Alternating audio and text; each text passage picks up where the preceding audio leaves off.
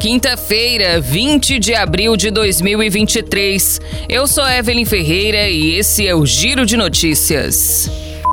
O ministro de Portos e Aeroportos, Márcio França, afirmou nesta quarta-feira que o programa de passagens aéreas a 200 reais terá limite de compra de quatro trechos por ano. A proposta deve ser implementada até agosto.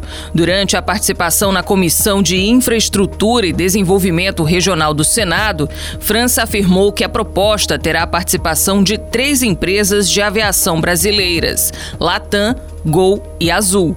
O programa Voa Brasil deve estimular a compra de passagens aéreas por pessoas com baixa renda, ampliando o acesso ao transporte aéreo e acabando com a ociosidade de voos.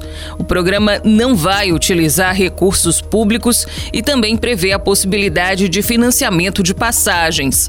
Márcio França afirmou que o benefício pode ser utilizado por quem não voa há um ano.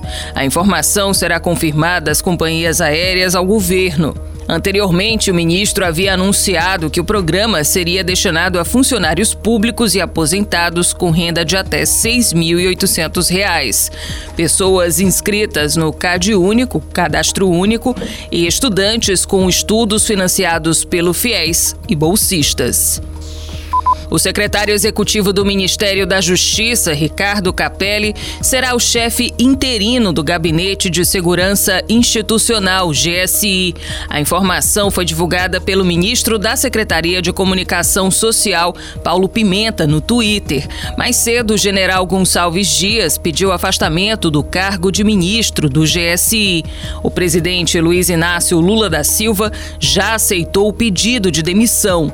O ministro deixou o cargo cargo no mesmo dia em que vídeos que estavam sob sigilo por fazerem parte de inquérito policial foram divulgados.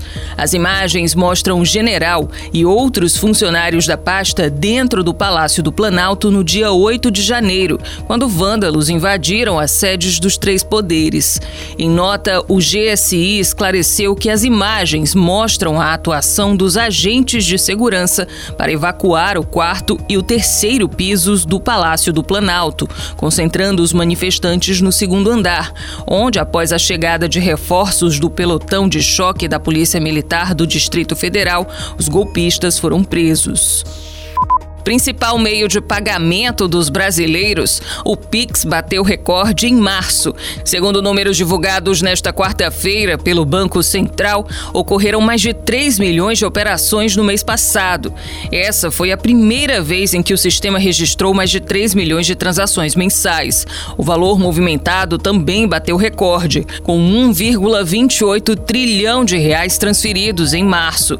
O crescimento ocorre após dois meses seguidos queda na utilização do Pix. Em janeiro e fevereiro, a quantidade de transferências ficou em torno de 2,5 milhões. O recorde anterior tinha sido registrado em dezembro, quando ocorreram 2,873 milhões de operações.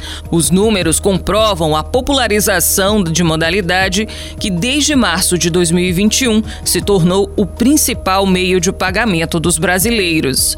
Nesta quarta-feira, o Banco Central Central divulgou pesquisa que mostra que o Pix é o segundo sistema de transferências instantâneas mais usado no mundo, só perdendo para a Índia. O Giro de Notícias tem produção de Igor Silveira, na sonoplastia André do Vale. Essas e outras notícias você confere no gcmais.com.br.